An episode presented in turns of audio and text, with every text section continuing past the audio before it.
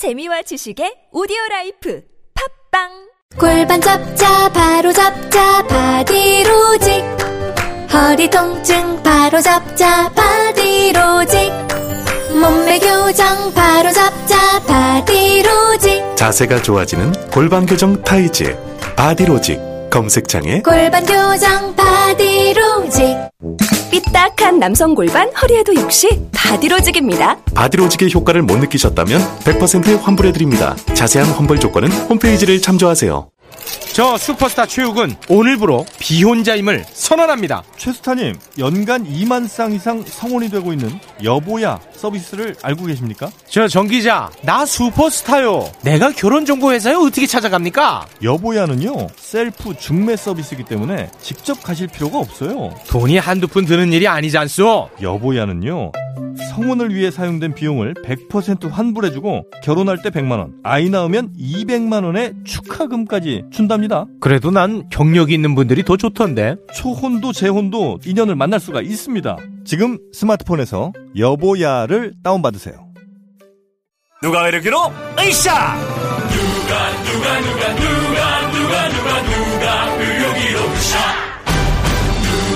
안녕하세요 누가 의료기 모델 정준호입니다 잘 나가는 청춘들을 위한 누가 의료기로 활기찬 하루 시작하세요. 누가 의료기로 으쌰 잘 나가는 청춘들을 위한 누가 의료기. 잘 만났다 누가. 누가 의료기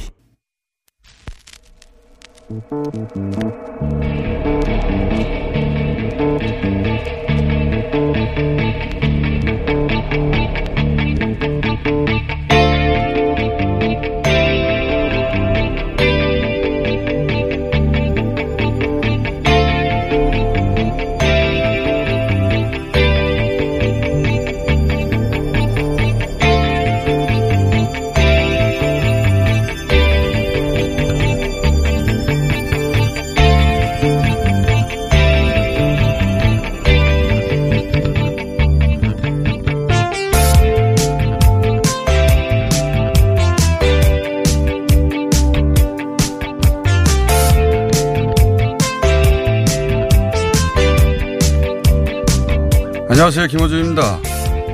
북한 개별 관광 검토는 미국과 사전 협의해야 한다는 페리스 주한 미국 대사의 발언에 대해 우리 정부는 대북 정책은 주권이라며 대단히 부적절하다고 비판했습니다.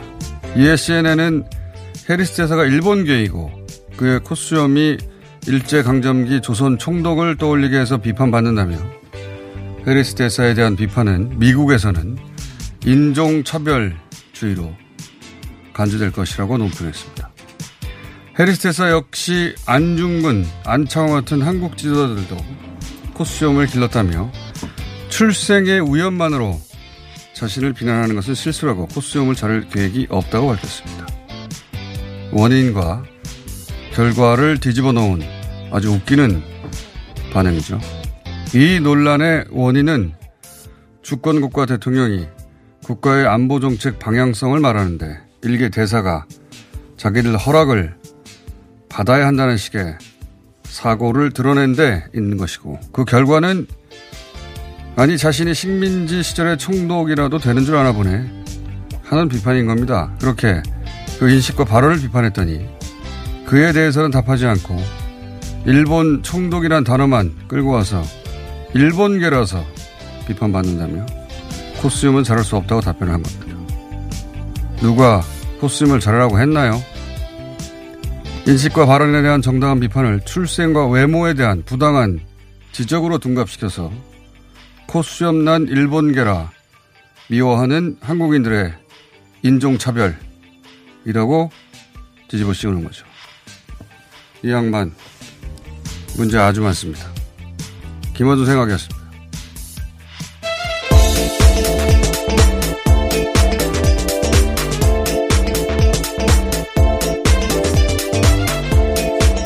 TBS의 비밀입니다. 네.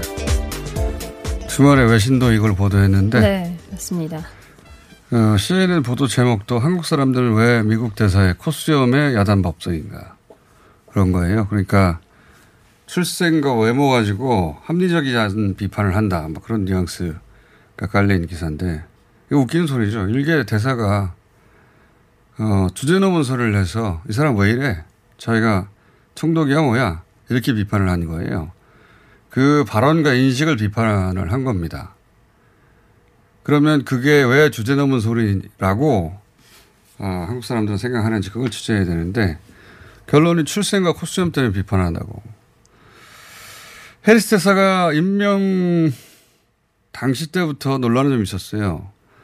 그러니까 호주 대사로 이미 내정됐던 군 출신인데 이 군 출신을 이 한반도 평화 체제를 얘기하는 어 남한에 왜 호주 대사로 내정됐던 사람을 취소까지 하면서 임명을 하는가 그렇게 논란은 됐지만 아무도 일본계라서 비판하지는 않았습니다. 만약에 일본계라서 비판했다면 그때 했었어야죠. 예. 그게 아니고 하는 걸 보니까 말하는 걸 보니까 그 사고 방식 그리고 발언 이 무례하고 어 그리고 알고 보니까 한국 대사로 어 부임하기 직전에 일본에서 우길장이라는 걸 받았어요. 일 왕이 주는 훈장이죠. 이게 또 역사가 우리나라에서는 이완용이 받고 일사오적이 받고 했던 그 상입니다. 이걸 받았는데 그게 하필이면 우연인지 한국 대사로 임명된 게 발표된 이틀 후에 이 상을 받아요. 예. 그러니까 그 상을 받고 한국에 부임한 건데 이게 이제 나중에 다, 어, 이 양반이 했던 말들과 결부가 되면서 자기가 일본 총독이라도 되는 줄 아는가? 혹은 뭐, 일본 극우와 사고방식이 그렇게 통하는 건가? 이런 질타를 받게 된 거죠. 원인과 결과가 그렇게 된 거예요. 예. 일본, 어, 일본 경우 코스염이 나서 비판받는 게 아니고. 어, 선우가 그렇게 명백한 겁니다. 예. 여기서 그렇게 코스염 얘기 나오고 코스염 안 자른다는 얘기 나온 것은 웃긴 거죠. 예. 우리 뭐 바보라 합니까? 어, 만약에 우리 주미 한국 대사가 트럼프 대통령이 뭐라고 했는데 거기 워싱턴에서 트럼프 그렇게 하면 안 된다고 바로 말을 해봐요. 예. 어느 나라 대사가 그렇게 합니까? 예. 그러니까 식민 총독 이런 소리가 나오는 거지. 이걸 출신과 외모 때문이라고 물타기를 하는 거예요. 가소롭게. 승질이나 좀 길게 얘기했고요. 첫 번째 뉴스는 뭡니까? 북한의 외교 수장이나 대미 전략을 총괄하는 리용호 북한 외무상이 자리에서 물러나고 후임으로 리선권 전 조국 평화통일위원장이 임명된 것으로 알려졌습니다. 열로 한번 살리고 전기로 한번 더 살리고. 네. 잠깐 사고가 있었네요. 예. 웬 광고가 얘기하고 있는데 나갔습니다. 자, 리선권. 예. 우리로 치면, 어, 외무부 장관. 네. 격인데. 북한이 새로운 길을 가겠다고 했을 때 그 관점에서 이 임명이 어떤 의미인지는 잠시 후에 저희가 정세현 부의장과 함께, 어, 여기 나눠보겠습니다. 이럴 때 표준 멘트가 방송이 매끄럽지 못해 양해 부탁드립니다. 죄송합니다. 이런 멘트가 나가죠. 어, 그럴 수도 있죠. 뭐. 자, 다음은요. 네, 안철수 전 의원이 입국했습니다. 총선 80일 앞두고 또 1년 4개월의 체류를 마치고 들어왔는데요. 어, 보수 통합에는 관심이 없고 실용적 중도 정당을 만들겠다면서 4월 총선에는 출마하지 않겠다고 밝혔습니다. 자, 이제 뭐 본격적인 총선 어, 시즌이 들어와서 들어와서 이제 안철수 전 대표도 귀국을 했는데 귀국 일성 저희가 핵심만 짧게 전해드리겠습니다. 진영 정치에서 벗어나 실용적 중도 정치를 실현하는 정당을 만들겠습니다. 저는 출마하지 않습니다. 자, 두 가지가 핵심인 거죠. 본인은 출마하지 않겠다. 이건 뭐 다들 예상했던 네. 건데, 어, 중도 실용 정당을 만들겠다. 자, 여기서 이제 그 관전 포인트는 뭐냐면 새로운 당을 만들겠다는 거죠. 예, 바른 미래가 아니라. 근데 본인이 이제 어, 창업주잖아요. 바른 미래당에. 근데 그 중에 유승민 절반의 공동 창업주는 나갔으니까 네. 이제 내가 돌아왔으니까 당을 내놔라 이거죠. 예. 내 당이다 이런 이야기고. 근데 현재는 손학규 대표 체제니까 손학규 대표한테 내 당 내놔라는 거예요. 그러지 않으면 밖에 나가서 새로운 당을 만들겠다. 이런 이야기인데, 어, 새로운 당을 바른미래당과 무관하게 창당을 그냥 처음부터 하면 하면 되지 않느냐. 이게 왜 뭐가 문제냐면 바른미래당에는 국고 보조금이 100억 가까이 있어요. 예. 새로운 당을 나가서 처음부터 창당을 하면 그 돈을 다 내야 됩니다. 누군가 격출해서. 또 굉장히 어려운 일이죠. 그러니까 바른미래당의 어, 손학규 대표한테 그 당을 내놔라. 거기 100억이 있으니까 그런 거예요. 안 그랬으면 처음부터 본인이 창당을 하죠. 새로운 당을. 그러니까 관전 포인트는 손학규 대표가 당 대표를 내놓느냐 아니냐. 예. 왜냐하면 거기 100억이 있어서 그렇다. 그게 관전 포인트 중에 하나다. 자, 다음은요. 네, 민주당 이탄희 전 판사를 열 번째 영입 인재로 공개를 했습니다. 양승태 사법부 사법농단을 세상에 알린 장본인이죠. 어, 반면 한국당은 30대라는 점을 강조하면서 김병민 경희대 개건 교수를 영입 인재로 소개했습니다. 지금 뭐 두 당 외에도 다른 당에서도 지금 영입 한참입니다. 네. 저희가 어, 계속해서 이번 주에도 화제 신인들 인터뷰 이어갈 텐데 어, 여- 인재 영입으로 총선 승부가 나진 않아요. 예. 그런 적은 없었어요. 그렇지만 포인트 정리받듯이 계속 이미지가 쌓이는 거죠. 그런 관점에서 보자면 한국당이 좀 분발이 필요하다. 그런 것 같습니다. 자, 다음은요. 네, 토요일이죠. 13일, 18일 밤에 대검의 한 간부 장인상 장례식장에서 어, 심재철 부장의 직속 부하인 양석조 대검 반부패 강력부 선임 연구관이 어, 조국이 왜 무협이냐라면서 항의한 것으로 알려졌습니다. 어, 이 기사는 주말에 나왔는데 저는 이 기사를 보고 보고 좀 웃겼습니다. 왜냐하면 이게 이제 정권 수사를 하려니까 다 쳐내는 것이다. 이런 프레임으로 계속 반복적으로 기사를 보수 매체들이 특히 내보내고 네. 있는데 정말 정권이 자기들 수사를 막으려고 쳐냈던 사례는 최동욱 검찰총장 사례입니다. 지금 이렇게 검찰 편을 드는 매체들, 특히 보수 매체들 그때 어떤 기사를 썼는지 잘 보세요. 그때는 혼외자, 혼외자만 외쳤어요, 다들. 어, 지금처럼 최동욱 총장의 편에 서서 이것이, 어, 댓글 수사를 막으려고 지금 정권이 검찰총장을 쳐내는 것이다. 혹은 뭐 검찰을 흔드는 것이다. 그런 기사 보수 매체를 안 쳤습니다. 조선일보는 아예 청와대로부터 그 정보를 받아서 자기들이 먼저 기사를 치고 나갔고. 이게 실제로는 검찰 함영수사, 유죄수사, 이 검찰이 조국적으로 시작한 거거든요. 왜? 가족 수사, 사모펀드 수사로 나오는 게 없으니까. 네. 그렇게까지 난리를 쳤는데 별반 나오는 게 없으니까 이렇게 별건 수사를 시작한 거 아닙니까? 이게 본질인데, 어, 그 수사 결과가 아주 초라했다는 얘기, 그 본질을 외면하고 공무원이 인사권자에 항명하는 건 괜찮다면서 계속 싸우라고 하는 거예요. 예. 계속 싸우라고 부처질 하는 거죠. 그런 의미에서 이건 선거운동에 가까운 아, 프레임이다. 왜? 지지율 좀 떨어지라는 거거든요. 저는 그렇게 봅니다. 자, 다음은요. 네, 지난주 목요일 탄핵 심판 절차가 시작됐습니다. 트럼프 대통령인데요. 어, 내일부터는 심리에 들어갑니다. 미국에서. 네, 맞습니다. 미국에서를 뺐어요. 트럼프 미국 대통령의 탄핵 심판 절차가 시작됐습니다. 네. 어느 나라인지 빼서. 예. 내일부터 심리에 들어가는데 여기는 시스템이 재밌어가지고 어, 상원 의원이 배심원이 되는 겁니다. 미국 원래 배심원 제도니까 상원 의원들이 배심원이 되고 어, 그렇게 상원 의원들이 결정하는 거죠. 그래서 미국 공화당이 다수인 상원에서 탄핵이 통과될 리가 없다고 하는 것이고 그런 의미에서 탄핵을 통과시키려고 탄핵 절차를 밟은 게 아니라 이건 선거운동이라고 봐야 된다. 네. 그렇게 저희가 계속 얘기했던 것이고 선거 운동의 관점에서는 이거 실패했죠. 왜냐하면 판이 흔들리지도 않고 지지율이 트럼프 대통령 지지율 떨어지지도 않았으니까요. 그런 의미에서 이 정도면 끝이다. 더 이상 우리가 논평할 게 없다.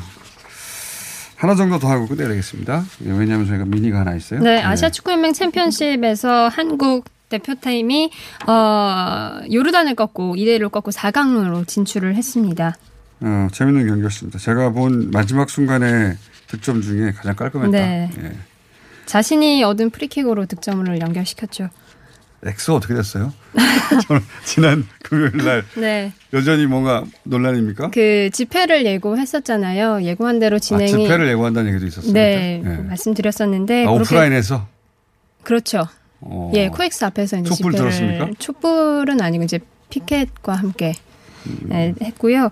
어, 그렇지만 일부 팬들은 또 아홉 명의 체제, 첸까지 있는 아홉 명의 엑소 체제를 지지하고 응원한다라는 아, 어, 팬들 예, 사이에도 의견이 갈리는 네, 거예요. 맞습니다. 아니 이제 결혼 전에 임신해서 아 그럼 우리 결혼해야 되겠다 이게 왜 비난받는지 모르겠네요. 임신했는데 나는 결혼 안 해 헤어졌어 이러면 비난받아야 되는 거 아닌가요? 예. 사생활 전체를 소유한다고 생각하나 봐요 이 팬분들. 저는 잘 이해가 안 가지만 예. 기왕 이렇게 된 거 앞으로 계속 업데이트 해드리겠습니다. 자 TBS의 류밀이었습니다.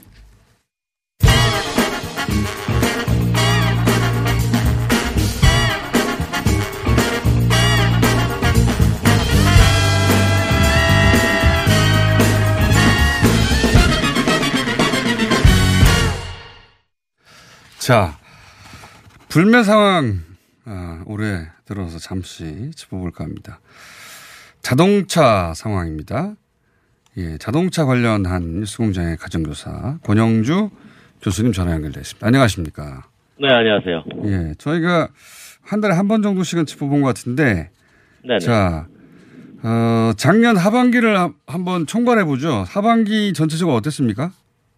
하반기는 전반적으로 뭐 내수가 예, 국산차도 그렇고 수입차도 그렇고 그렇게 뭐 어, 좋은 편은 아니었죠. 예, 어, 전반적으로 좋은 편은 아니었는데 특히 이제 우리가 불매운동 보려면 이제 수입차를 봐야 되잖아요. 예, 수입차가 6.2% 연간 실적으로 떨어졌어요. 예, 그러면 이제 어느 나라 자동차가 많이 떨어졌나를 봐야 될 겁니다. 예, 전 일단 전체를 볼게요. 예, 전체를 보면 6.2% 줄었는데 이걸 기준 삼고 각 나라별로 수입차를 보면 일본 차가 19%가 줄었고 음. 이 많이 19%는 상반기, 하반기 합쳐서죠. 예, 전체입니다. 예, 그런데 이제 프랑스 차도 19.2% 줄었습니다. 예, 영국 차도 17.2%가 줄었으니까 뭐 이것만 놓고 보면 뭐 별다른 영향이 없네 예. 이렇게 생각할 수도 있는 거죠. 그런데, 그런데 이제 자동차 실적 해석할 때는 기간이 상당히 중요합니다. 예, 이게 연간 누적이냐 아니면 반기냐 분기냐 심지어 뭐 월 단위냐에 따라서 같은 자료 놓고 해석이 달라질 수가 있으니까 조금 전에 설명드린 건 이제 연간 판매량을 비교해 봤더니 전년 대비 19% 줄었다. 예, 영국 차 떨어지고 프랑스 차도 떨어졌으니까 이게 엄청나게 일본 차만 떨어졌다라고 붙이기 어려우니 예, 어, 불매 운동이 효과를 못 봤다라고 해석할 수도 있어요. 예, 그런데 이제 불매 운동이 시작된 때가 7월이었지 않습니까? 그렇죠. 예, 그러니까 이제 7월부터 12월까지만 놓고 봐야 된다는 겁니다. 예. 그렇고, 게다가 지난번에 나오셨을 때 설명하셨지만, 차들이 이미 두세 달 전에 계약이 되므로 효과가 나려면 그렇죠. 8월, 9월, 9월 정도는 돼야 효과가 날 것이다. 그런 말씀하셨잖아요. 예, 그렇죠. 그래서 이제 8월을 보면 예. 어 56.9%가 전년 대비 떨어졌어요. 아, 급감했 9월에는 59.8%, 어, 10월에는 58.4%, 11월에는 56.4%. 어, 음. 이렇게 보면 이제 여기다가는 엄청나게라는 수식어를 붙일 수가 있는 거죠. 이게 다 그러니까 하반기에 떨어진 실적이 그럼 상반기에는 오히려 판매량이 그렇죠. 증가하고 있었다는 얘기네요. 그렇죠. 상반기에는 어, 전년 대비 실적이 오르는 중이었다가 예. 7월에 한일 갈등이 펼쳐지고 어, 본격적으로 계약이 이루어지는 8월에 쭉쭉 떨어지기 시작해서 이제 11월까지 어, 전년 대비 반 토막 아, 아, 이렇게 떨어졌다라니까 불매운동 효과는 확실히 있었다라고 해석할 수 있는 거죠. 그렇군요. 근데 이제 그 작년 말쯤에 한번 나오셔가지고 최근에 그 일본 차량들이 대단히 공격적인 프로모션을 해가지고 뭐 1,500만 원씩 막 할인하고 한다. 예, 예. 그래서 재고가 지금 제법 팔리고 있다 이런 말씀하셨잖아요. 그 상황은 어떻습니까? 어, 재고는 다 털어냈습니다. 아, 재고는 다 나갔고. 네, 왜냐하면 이거는 가지고 있어봐야 보관 비용이 계속 나오니까 예. 어쨌든 뭐 손을 조금 보더라도 또는 이익을 줄이더라도 일단은 이제 판매를 하는 게 우선인데 그 할 수 있는 방법이 할인밖에 없어요. 예. 그래서 뭐 말씀하신 것처럼 어 특정 차종에 뭐 최대 1,500만 원. 또 어떤 차종에는 이게 차종별로 이제 몇 대가 남았느냐에 따라서 예. 많이 남았으면 할인이 올라가고 그렇겠죠. 적게 남았으면 이제 접근 할인액으로 판매가 되는데 일단 작년에 어, 재고는 다 털어냈습니다. 털어냈으니까 재고를 그런 식으로 다 하긴 뭐 1,500만 원씩 할인하면 150만 원도 아니고 네네. 어, 팔리겠죠. 그렇게 해서 팔고 나면 지금은 이제 재고가 없기 때문에 또다시 그렇죠. 판매 어려움을 겪겠네요. 그러니까 무슨 얘기냐면 이제 상황을 보잖아요. 예. 보통 이제 수입하면 배식 오는 과정도 있고 기간이 좀 필요하지 않습니까? 예. 그러니까 이제 올해 어떻게 될 거냐를 상황을 보는 겁니다. 가만히 보니까 아, 생각보다 어려울 것 같거든요. 아, 올해도 그러니까 여전히. 이제 주문을 많이 안 합니다. 아, 아, 그러니까 작년 예를 들어서 12월 달에 보통 평월에 뭐 한 100대 주문할 거라면 어, 올해는 상황이 안 좋겠구나라고 해서 한 50대 정도만 주문하죠. 왜냐하면 50%가 떨어졌으니까. 그러면 이제 들어온 물량이 다 팔려도 50%밖에 안 되는 거예요. 알겠습니다. 교수님? 네? 거기까지만 알면 됐습니다, 저희는. 아, 그래요? 예. 허무하네요. 오늘은 여기까지 하고 다음에 또 연결하겠습니다. 다른 사람. 그래요. 고맙습니다. 네. 감사합니다. 네. 이승정 자동차 관련 가정교사 권영주 교수였습니다. 긁지 말고 뿌리세요 글루타셀 아직도 무작정 긁고 계신가요? 지금도 밤마다 긁어대는 아이 때문에 고민이신가요? 미친 듯이 가려울 때는 긁지 말고 글루타셀을 뿌려보세요. 약국이나 검색창에서 리얼한 후기를 확인해 보시고 많은 사용자들이 인정한 특허받은 글루타셀 스프레이로 긁지 않는 편안한 밤을 보내세요. 긁지 말고 뿌리세요 글루타셀 서울에선 난방 부문이 미세먼지를 가장 많이 배출한다는 사실 알고 계신가요? 서울시에서는 가정용 일반 보일러를 친환경 콘덴싱 보일러로 교체 시 20만 원을 지원합니다. 미세먼지는 줄이고 에너지 효율은 높이고 연 13만 원의 난방비 절약까지 일석삼조. 가정용 일반 보일러를 친환경 콘덴싱 보일러로 교체하세요. 자세한 사항은 120 다산 콜센터로 문의하세요. 이 캠페인은 서울특별시와 함께합니다. 팟캐스트가 어워 키운 미궁 대장사랑입니다. 청취자분들의 뜨거운 사랑 덕분에 압도적 평점의 다이어트 제품과 압도적 품질의 유산균 제품을 출시하였습니다. 다가오는 설날과 신제품 출시를 기념으로 최대 40% 할인 이벤트를 시작합니다. 1년에 딱 두 번 설날 할인 이벤트 최대 40% 놓치지 마세요. 미궁 대장사랑이 글로벌 기업으로 발돋움하기 위해 JSR 라이프로 사명을 변경하였습니다. 검색창에 JSR 라이프 박진 씨, 코업이 또 완판됐네. 재구매가 많아서 그런 것 같아요. 먹어보면 아침이 다르다고 하잖아요. 오빠들은 어때? 아홉 가지 멀티비타민의 페루산 마카가 콜라보돼서 그런지 아침 활력이 달라. 코업 진짜 좋아. 나는 먹은 날과 안 먹은 날 차이가 확 나더라고. 코업 안 먹으면 너무 불안해. 팟캐스트 유일 멀티비타민과 페루산 마카의 환상적인 콜라보. 검색창에 코어업 검색하세요.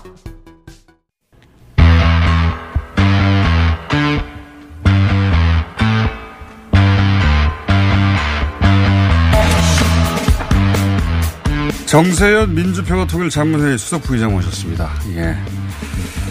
북한 관련해서 요새 뉴스가 잦아서 해설을 듣기 위해서 모셨는데 우선 어, 주말에 뉴스가 나왔는데 신임 외무상이 리선관이다. 예. 여기 대해서 이제 언론들이 뭐라 뭐라 하는데 어, 이 리선관이라고 하는 군 출신을 이 외무상에 갖다 둔 게 이게 어떤 의미입니까? 군 출신이지만은 사실은 군에 있을 때도 남북 군사회담에 수석 대표로 나왔던 네. 대남 그 대화의 게, 경험이 있는 사람입니다. 이미 좀 걸잖아요, 이 사람이. 걸죠. 걸 정도가 아니라 아주 뭐, 어, 거의 아마 해리스급이지.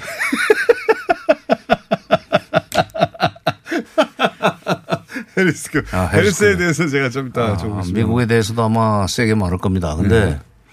어, 외교적이지 않은 사람이잖아요. 전혀 예. 전혀 외교적이지 않고 군 출신으로 이제 군사회담에 수석 대표를 하다가 김영철 김정은 시대에 들어와서 김영철이라는 총 정찰 저 정찰 총국장 출신이 예, 대남 담당 비서가 되고 그다음에 통전부장이 되면서 그 라인으로 해가지고 우리의 통일부 장관격인 조평통 위원장으로 일을 하다가 지금 네. 외무장관이 된 겁니다. 외무상이 된 겁니다. 그러니까 우리로 치면 통일부 장관이 외, 외무부 장관이 되는 그렇죠. 예. 어, 우리나라에서는 일어날 수 없는 일이 네. 예, 일어났어요. 근데 나는 그, 그걸 보고 지난번 당 중앙위원회 전원회의 이 결과로 그 리수영 국제부장을 교체하고 예.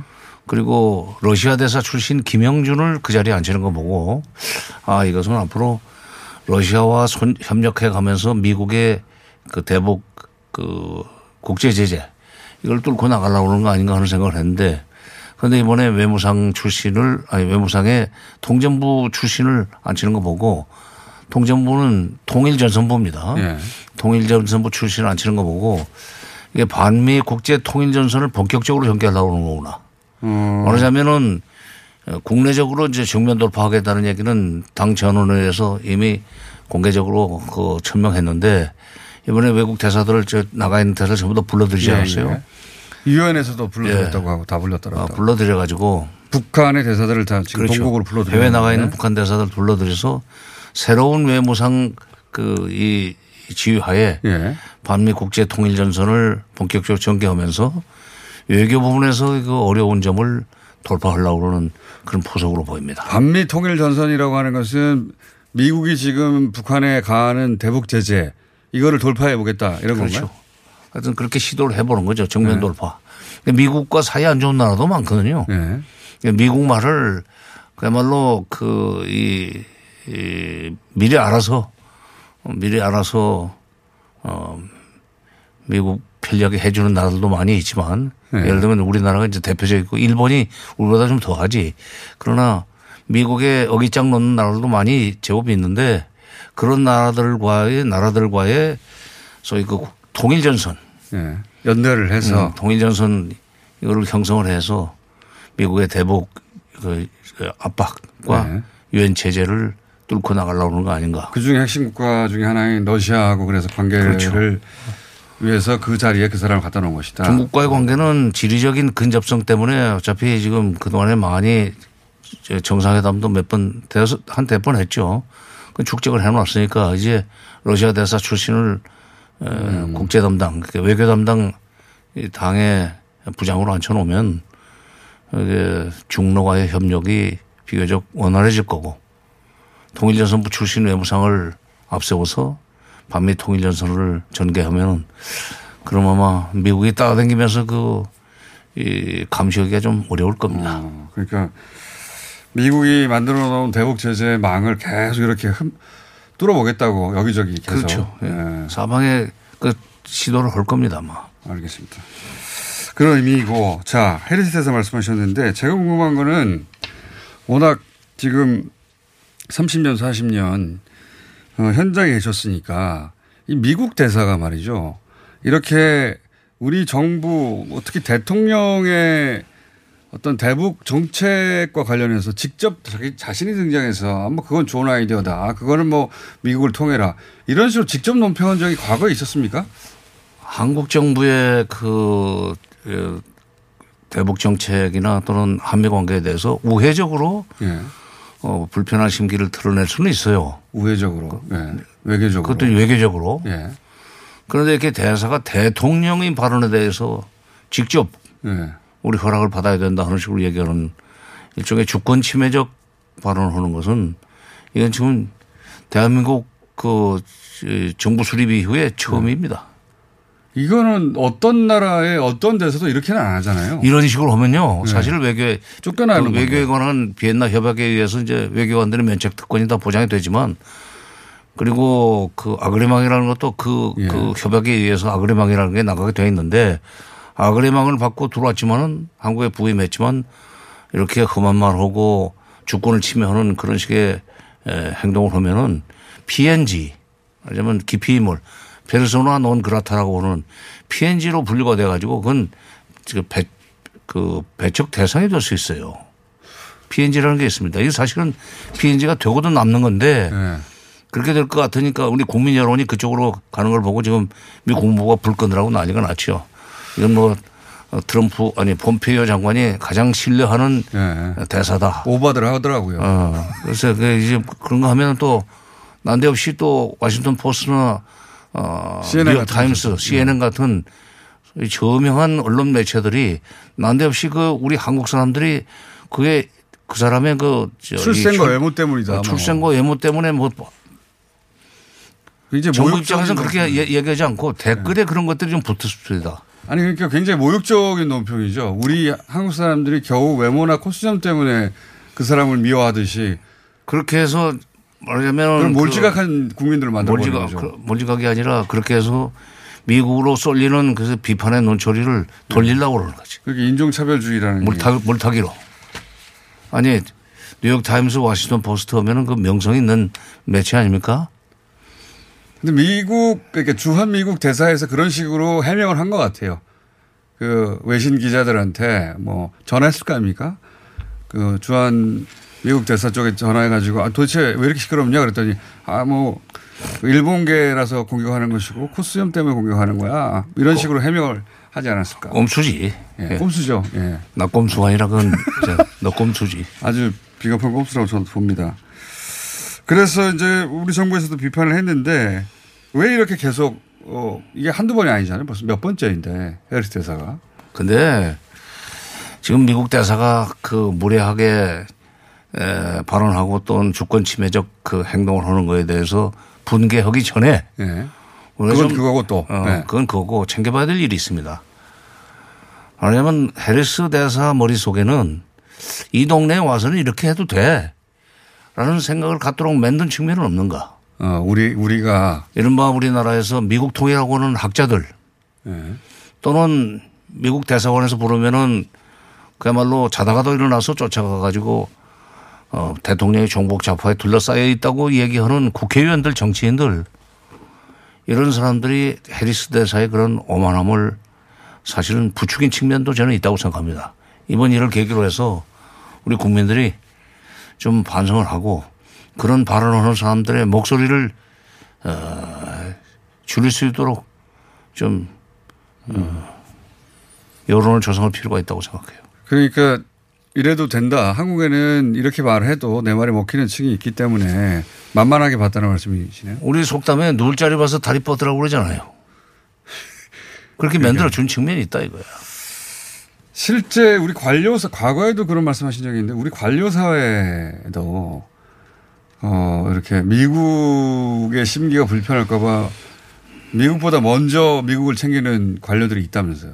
그런 경험 많이 하셨다면서요. 많이 있어요. 많이 있습니까? 어, 어느 부처라고 내 얘기는 않겠는데 있습니다. 네. 예, 그러니까 아주 많습니까? 그 내가 요즘 자주 인용하는 그 구절인데 천문이라는 영화에 세종이 조정 대신들을 앞에다 놓고 너는 명나라의 신하냐 조선의 신하냐 하는 식- 식으로 꾸짖는 대목이 있어요. 뭐든지 뭐 물시계를 만들거나 해시계를 만들거나 이럴 때마다 이게 명나라가 알면 큰일 날 일이다.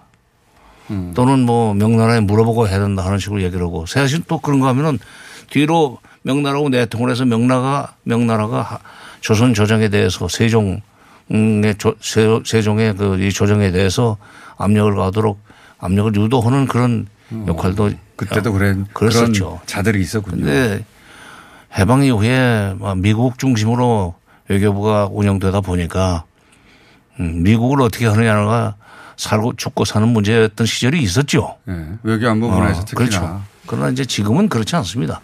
그런데도 불구하고 그 습성이 남아가지고 지금 뭐 남북관계 사, 남북관계 일도 어, 의뢰 미국한테 물어보는 것이 그게 한미동맹을 유지하는 가장 확실한 방법이다 하는 어, 철학을 가지고 있는 어, 관리들이 많습니다. 관료들이 여전히 현, 현직에도 있군요. 그럼요. 심지어 내가 요즘 보니까 통일부가 일을 안 하다 보니 그렇게 됐는지 모르겠는데 통일부 안에도 그런 철학을 가지고 있는 친구들이 생기기 시작한 것 같아요. 큰일이에요, 지금. 외교부는 그렇게 할지라도 통일부는 그야말로 대통령 표현대로 주체적으로 나가야 되는데, 그 주도, 어, 주체적으로 나가야 되는데 이게 미국 눈치, 미국이 말리면은 못하는 거 아니냐는 일종의 민, 민족 패배주의적인 사고를 가지고 있는 사람들이 생겨났다는 것은 이건 어, 앞으로 국가 장래와 관련해서 어, 문제가 큽니다. 부, 부의장님이 계시니까요. 예. 네?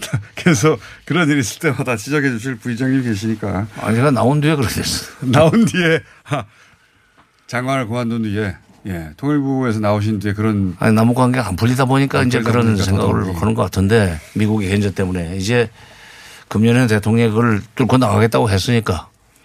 음, 들고 나가기도 한 만큼 또 그래서 더더욱 해리스 대사가 그런 말을 하는지 모르겠습니다. 그런데 제동을 걸렸고. 해리스 다사가 그렇게 말하는 건 또, 그건 또 별개 문제지만 우리 외교부 장관이 강경화 장관이 예, 역대 외무부 장관 중에서는 외교부 장관 중에서는 가장 확실하게 미국한테 아니 남북 관계가 앞서갈 수도 있는 거 아니냐 하는 네. 식의 얘기를 했다고 그래요. 미국 현지에 들어가서.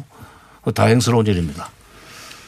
과거에는 외교부는 항상 미국 쪽에 가까운 발언하고 그랬었군요. 뭐 미국 쪽에 가까운 발언 할 뿐만 아니라 미국이 우리 대북 정책에 대해서 남북 관계에 대해서 아주 충분히 양해했다, 지지했다 하는 얘기를 하기를 좋아했죠. 그러나 미국 그런 그 미국의 그런 그 한국 정부의 대북 정책에 대한 지지가 앞에 나오고 나면은 다 좋은데 원칙적으로 지지하지만 그런데 이것만은 좀 우리 분명히 하자 하는 식으로 해서 토를 달아요. 고. 예. 그 토가 진짜 하고 싶은 말인 거죠. 그렇지. 그게 진짜 하고 싶은 말이지. 그러니까 가끔 보면은 어, 그 사실은 변화된 건 하나도 없는데 마치 자기가 미국 다녀와서 무슨 성과가 있는 것처럼 얘기하고 싶어 하는 사람들이 있죠.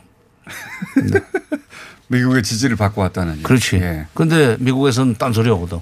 그 결국 이 소리도 아니고 저 소리도 아닌 그러면 용각산이지.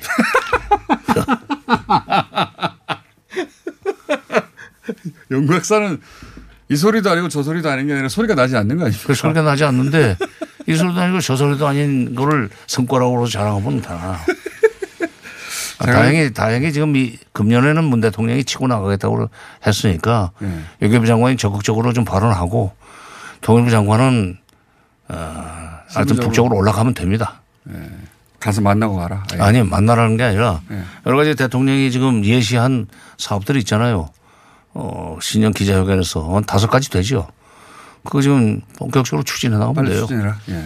그 중에 개별 관광이 이제 에, 뭐 마치 대표인 것처럼 되는데 그거 말고도 DMZ의 평화지대화 그 다음에 2031년 올림픽 유치를 위한 공, 그, 이, 그 남북 공조 또는 철도도로 연결 이런 것들 많이 있어요. 그건 어, 본격적으로 이제 금년에는 좀 시작을 해야 됩니다. 알겠습니다.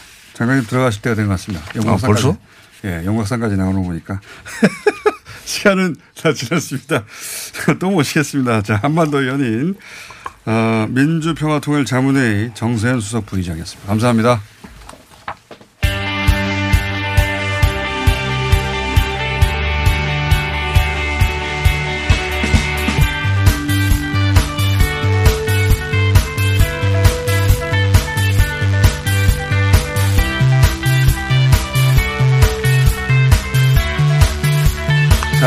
총선 앞두고 저희가 매주 한두 번씩 여론조사 전문가를 모시고 있습니다. 월요일은 어, 두분 모십니다. 민주코의 박시영 대표 나오셨고요. 네, 반갑습니다. 박시영입니다. 오피니언 라이브의 윤희용 여론분석센터장 나오셨습니다. 안녕하십니까. 네, 안녕하십니까. 예. 우선 바로 어제 있었던 안철수 전 대표의 귀국, 어, 이게 시간이 오늘 많지 않기 때문에 짧게 짧게 탁탁 쳐주십시오. 그리고 어떤 영향이 있을까요? 음, 뭐 큰 영향은 아니겠지만 예. 뭐 예정된 수순의 길을 걸을 것 같습니다. 왜냐하면 어 대선과 그다음에 지방선거를 실패를 했기 때문에 실패한 정치인인데 어 자기 것을 보여주지 않은 채 한국당에 끌려갈 수는 없는 거 아닙니까? 예. 결국은 바른미래당 접수 프로그램이 가동 중일 거다. 새로운 당을 창당합니까? 아니면 바른미래당을 리모델링 합니까? 바른미래당 리모델링을 하죠. 당명 바꾸고 예. 새로운 사람들 좀 더 끌어들이고. 그러면 손학규 대표가 당권 내놔야 되는데. 일정 지분을 약속하고 그게 1순위고요. 네. 2순위로 그게 안 되면 뭐 창당하는 것인데요. 가능성이 시간이라든가 비용이라든가 이런 측면들 때문에. 근데 지금 이제 주목해 봐야 될 것은 이제 뭐 물론 이제 안철수 전 대표가 이렇게 이제 하는 것은 이제 이해가 되잖아요. 네. 한국당 쪽에 들어가서 또 종속적 변수가 된- 되는 것 이제 용납하지 않겠다라고 하는 것인데 그래서 이제 이후에 장기전 태세에 이제 들어간 것으로 좀 보여요. 다음 네. 대선까지. 어, 이번 총선과 관련해서 주목해봐야 할 것은 그것이 바른미래당의 리모델링이든 아니면 독자 아, 신당을 창당해서 하는 것이든 그것이 이제 지역구에서 본인은 출마하지 않는다 했고 다른 의원들도 지역구 출마해서 당선 가능성이 높지는 않은 상황인데 과연 비례 포션이 어느 정도 정당 득표를 보이고 그것이 어, 여권일지 야권일지 어느 쪽에게 더 흡수가 어느 쪽으로부터 흡수가 많을지 여부가 어디서부터 가져오느냐. 핵심일 거라고 보이는데요. 네, 이것이 저는? 지난번 총선에서도 이제 있었기 때문에 쉽게 이게 예측하기는 어려운 부분인데요. 일단은 타격이 한국당 쪽에 클 가능성이 일단 제도상 많아요. 제도상. 왜냐하면 네. 어 지금 이제 바로 그 안철수 신당이라든가 안철수 저- 정당 그룹이 실제 의석을 지역구에서 확보하지 못할 것이 뭐, 많이 확보하지 못할 것이기 때문에 그것이 통- 온전히 비례 의석 으로 갈 것이거든요. 네, 비례정당 쪽에 승부수를 띄우겠죠. 그렇습니다. 그렇게 되면 어, 한국당이 이제 비례 위성 정당을 만들었을 때 얻는 포션을 줄일 가능성이 있, 그렇죠. 기 때문에 네. 한국당의 전략에 차질을 줄 가능성이 상당히 있다는 점이 아마 그래서 지금의. 한국당은 자기들한테 오라고 이제 했던 것 같고. 네, 그렇죠. 아니 가면은 대선은 못 치르죠. 못 결국은 안철수 입장에서는 20석을 만들 수 있느냐 네. 이번 그 총선에서 이게 결국 대선을 뛸 수 있는 동력 확보의 바로미터 아닌가 싶습니다. 지역구 의원들은 그럼 지금 현재 바른 미래당에 소속돼 있는 호남계 의원들이 대부분인데. 아니죠. 그 비례대표가 대부분이고 호남계 일부가 있는데 네. 오늘 5.18 묘역을 가는 이유도 결국 호남에 대한 구애인데요. 결국 이제 민심은 호남 민심을 어느 정도 돌려보겠다 이 얘기고 지금 대한신당이나 이렇게 있는 호남 의원들 중에서 일부를 어 빼오겠다 네. 이런 어떤 전략적 포, 그 행보가 아닌가 싶습니다. 그래서 그이 안철수 간판을 달고 호남에서 지역구에서 당선될 가능성이 있느냐. 여기에 따라서 이제 그 의원들이 움직이냐 말 거냐. 당선은 안 되겠지만 예를 들면 그 호남에서 뭐 정당 득표로 15% 20%이 정도를 확보를 해야 그래도 비례대표에 선전할 수가 있거든요. 전체적으로 보면. 자, 그런 면이 하나 있고요. 그래서 그 한국당의 비례정당의 득표에 영향을 미칠 가능성이 높다. 지역구 의원보다는. 네. 그런 그렇습니다. 분석이시고. 왜냐하면 뭐 말씀드렸듯이 이제 한, 그 민주당 같은 경우 비례에서 연동형 비례대표제에서는 뭐 의석을 한 네. 대여섯 석 정도 네. 밖에 이제 예상되지 않고 있는 상황이니까. 비례 의석수가. 예. 네. 그러니까 실제 비례 위성 정당 100% 비례 의석을 할당받을 수 있는 한국당의 비례 위성 정당의 그 의석수 자체를 제약하는 요인으로 작용할 효과가 것이기 때문에 그 매우 사실은 주목돼서 봐야 될 부분이 있다고 봅니다. 삼지대를 선언한 층이 우리 국민 중에서 20에서 25% 정도 존재하거든요. 네. 근데 이제 삼지대에 강력한 정치 세력이 없기 때문에 양당 중심으로 끌려 들어가는 게 있는데 그것들을 가능하면 좀 복원시키겠다는 어떤 노릇이죠. 그래서 민주당의 표도 일부 가져갈 것 같고요. 정당 비례 투표에서는 한국당 거를 좀 더 많이. 만약에 유승민 새로운 보수당이 한국당과 통합한다. 그러면 새로운 보수당을 지지하는 성향의 상당수는 안철수가 땡길 수도 있다. 이렇게 보여집니다. 새로운 보수당 말씀하시니까 새로운 보수당하고 지금 자유한국당이 삐거덕 삐거덕 하는 본질이 뭡니까? 주도권 싸움이죠. 결국은 누가 항복하느냐. 네. 이게 뭘. 두고 싸우는 공천권 두고 싸우는 겁니까? 지분이죠. 결국? 지분? 예. 일단 공천권은 그 다음 문제고요. 네. 통합이 새로운 정당으로 여기서 지분이라고 하면 구체적으로 뭡니까? 당협위원장을 네. 몇 명을 줄 거냐. 지역에 지역위원장, 예, 지역위원장. 254개 중에 몇 개를 줄 그렇습니다. 거냐? 몇 개를 줄 거냐 이게 있고 두 번째는 지금 한국당 입장에서는 어, 새반짝이 이렇게 새로운 정당으로 통합되는 거에 대해서 원칙적 얘기는 하지만 그닥 적극적으로 나서지 않고 있거든요. 한국당은 사실은 한국당으로 들어오라는 거죠. 복당하라는 거죠. 복당하고 복당하라는 이름만 바꾸겠다는 거죠. 당을. 복당하라는 건데 저는 뭐 지분 문제도 있겠지만은 유승민 의원과 리더 역할을 하고 있는 또 대권 주자의 위선을 가지고 있는 유승민 의원과 다른 이제 기타 의원들 이제 다시 이번에 배지를 달아야 되는 것이 가장 큰 목적 함수인 의원들 간의 어떤 의- 그 입장의 불일치 이 부분이 저는 어떻게 불일치합니까? 왜냐하면 어쨌든 어 지금 배지를 달고자 하는 현역 의원들 같은 경우는 네. 빨리 통합되는 것 다른 이유는 크게 중요하지 않고 통합되는 것을 가장 중요하게 생각하는 본인이 것인데 별치를 단 다음에 그 다음에 다음 문제가 있는 거죠. 예. 네. 그런데 이제 자기 자리만 유승민 의원 같은 거는 이제 의원 같은 경우는 그거보다는 어쨌든 변화하는 모습들 한국당이 탄핵과 어쨌든 단절하는 모습들을 해줘야 명분이 생기는 것인데 그렇지 않으면 본인의 그런 개혁 이미지도 상당히 훼손될 수밖에 없는 상황이거든요. 그래서 최근에 그런 이제 뭐 다른 의원들이 통합 논의에 이제 불참하고 이런 부분들은 아마 강경한 유승민 의원의 그 입장 이런 부분들을 고려한 행보가 아닐까라는 두, 가, 분석을 두 해봅니다. 가지가 있습니다. 수도권과 영남권 출신에 따라서 이해관계 다르고요. 네. 새로운 보수당도 수도권 쪽은 좀 뭔가 혁신적인 안을 내놓고 통합이 돼야 수도권에 싸울 수 있는 건데 영남권이 뭐 통합만 되고 자기 자리만 보장된다면 그 자체 오케이죠. 이 문제가 하나 있고 두 번째는 어 지분을 얼마나 넘겨줄 거냐 이 문제가 있습니다. 그러니까 어 새로운 보수당 입장에서는 적어도 한 2, 30석, 30석 이상은 좀 달라 이런 게 아마 어 요구가 아닐까 싶습니다. 30석이면 거의 3분의 1 가까이 되는 건데. 그런 정도로 배팅하는 거죠. 네. 근데 지금 8석이지만 적어도 그래야 원외 쪽에서 활동했던 분들을 보장을 받을 수가 있거든요. 그리고 그래야 이제 나중에 대선 국면에서 자기 사람이 있는 거니까. 그렇습니다. 유승민 대표 예. 입장에서는. 예, 끌려 들어간 게 아니다. 이런 어떤 어, 대국민 이미지를 심을 수 있, 겠죠 통합 추진위의 그 이 외형 같은 건 걸리적거린다고 생각하는 겁니까 지금? 새로운 그렇습니다. 새로운? 보수당 입장에서 n분의 1로 어, 전락할 수가 있기 때문에 당대당 통합을 선호할 수밖에 없는 입장이죠. 그러면 그 지분의 크기에서 결국 어느 접점이 만들어져서 결국 합당하게 할 것이다. 지금 이 논의 됐으면 이제 통합이라든가 연대하는 이유는 조건들이 있잖아요.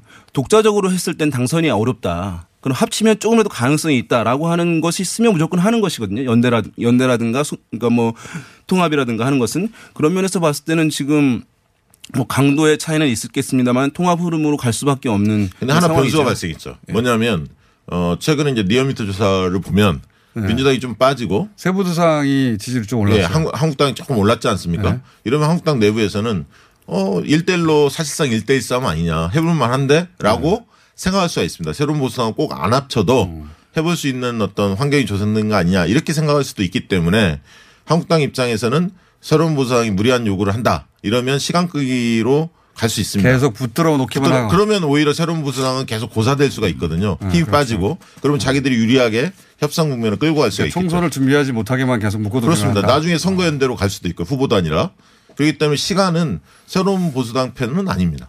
그렇군요. 호남 지역의 어, 정당들은 어떻게 합니까 지금?